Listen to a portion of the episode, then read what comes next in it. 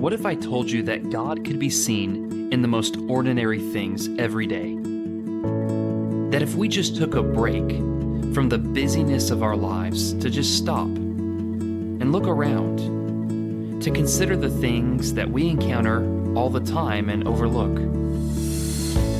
the lessons that we would learn from our children and in our homes, our families what if I told you that everyday, ordinary events could teach us extraordinary eternal truths? Would you believe me?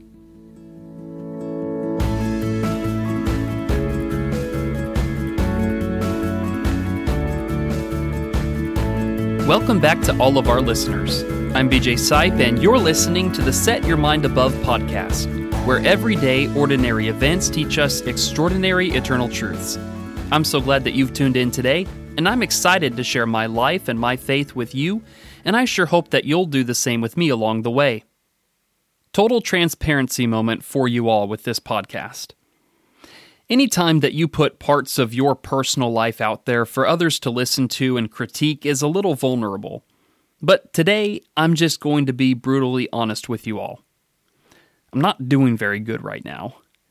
And I don't mean that in a sense to say that I have some kind of serious sin going on in my life or that everything is falling apart, but I just feel overwhelmed and this weight on my shoulders like I'm being stretched thin.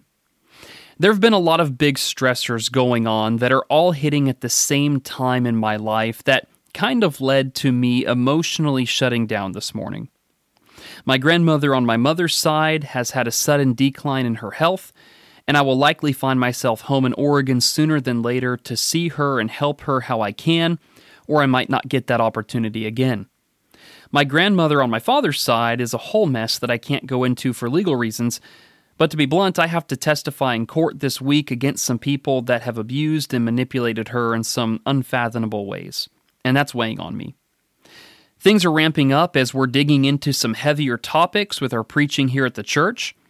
And some new classes are starting that will also take up some time too. The kids have picked up some kind of a cold, and we haven't had a regular schedule for weeks now, which contributes to their acting out. And then there's the ongoing pressures of life catching up on medical bills, catching up on sleep, and catching up on time to be present for my wife, children, and others here that are a part of our family here at the church. It's not one thing but a lot of things that I allowed to kind of build up and really foolishly tried to bury and suppress, and all of that came out this morning. I just wasn't myself. It was as though I was awake but still sleeping. My body and my brain just shut down, leaving my poor wife to try and figure out how to pull me out of my funk, which she always seems to know exactly how to do. Part of that included her messaging her dad, my father in law, Shane Vaughn, to touch base with me and ask if I wanted to talk. I'm as close to Shane as I am even my own father at this point. He always has told me, like he did today on the phone, that even though he didn't have the privilege of getting to raise me, that I'm as much his son as the rest of his children. He has been a constant source of encouragement, counsel, and wisdom at so many crucial points in my life. And today I turned to him again. The first thing he did was listen as I poured a lot of stuff out on him, just expressing what I just did to you about how much all of this has built up. After I was finished, we spent about the next 15 to 20 minutes just talking about it all and me listening to him share his heart back with me. Shane has been through a lot in his life many difficult and hard things where a lot of weight was placed upon his own shoulders. And the things that he shared with me did not just come from a heart that is compassionate and wants to help bear my burdens, but from a place of experience and a mind full of wisdom. We talked about guilt, about grace, about support, and about emotional outlets. Our tear filled conversation came to an end, and something amazing happened. I suddenly felt like I was back up on my feet again. Nothing had changed about any of the difficult circumstances all happening at once in the time period of that phone call, but through his wise counsel and advice, my perspective had changed. He was able to gently, humbly, and lovingly pick me up from the place that I was and set me back down where I needed to be. I am so grateful to have such a wise, kind, and thoughtful heart like his to go to so often. I am constantly in need of advice and direction in many areas of my life, and he is one of those people that I frequently go to when I need help, and I never want to take him for granted. It is by God's design that relationships work this way. From the very beginning, God knew that it was not good for man to be alone. While in the context, that application primarily applies to the institution of marriage and the special union that God created between a husband and a wife, I believe that we can understand something about the nature of people as a whole from that statement. People need people. We were not designed to do things alone. And in fact, many and most of the things that we are able to accomplish or do in our lives would not be possible if we were alone. We have a designed dependency upon one another. And so much of that dependency I believe to be spiritual and emotional in nature.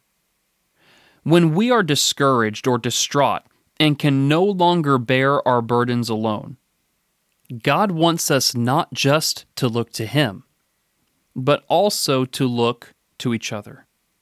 Consider the following principles laid out to us in Scripture.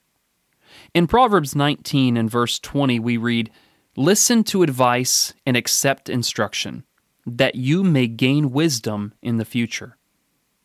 In Job 12 and verse 13, Job says, With God are wisdom and might and he has counsel and understanding. But just prior to this verse, also, in verse 12, he wrote, Wisdom is with the aged, and understanding in length of days. As we go through this life, we gain experience, we learn humility, and hopefully through both of those, we gain wisdom and insight. This is why God's design is that those who are older are to equip and teach those who are younger. It's not about superiority, but it's about helping to equip those who are younger to handle and do things that they are not able to do or take on themselves, both emotionally and spiritually too. Today, I was the beneficiary of Galatians chapter 6 and verse 2, where we are told to bear one another's burdens and so fulfill the law of Christ. What the law of Christ is, is debated among some. But I truly believe that the law Paul references is not any law, but that which summarizes all of the law, and that is to love one another. I was in need of help and encouragement today. My burdens were heavy, and I needed someone to love me enough to help me bear them and to remind me that I'm not supposed to bottle these things up and try to deal with them alone. Today, those people happen to be my wife and my father in law. But to add to this list, all of those who have helped to do this for me in the past would take more time than we have today. Today, I am simply feeling overwhelmingly grateful to God who in his great wisdom knew that we needed others to help us along the way in our walk. As you have listened to this, there's no doubt that others have come into your mind that currently or in the past have been the ones that you have gone to in a time of need for counsel and advice. They are the ones that have sat with you, listened to you, prayed with you, guided you, and loved you through some difficult times in your life. They are the first ones that you call after you've gone to your Father in prayer over a matter, and they are the ones that will always answer. I want to encourage you to do two things as a result today. First, I want you to simply be reminded not to take on too much all by yourself. You weren't designed to do this alone. And it's okay to ask for help, be it physical, intellectual, emotional, or spiritual. Second, I want you to stop and thank God for these people.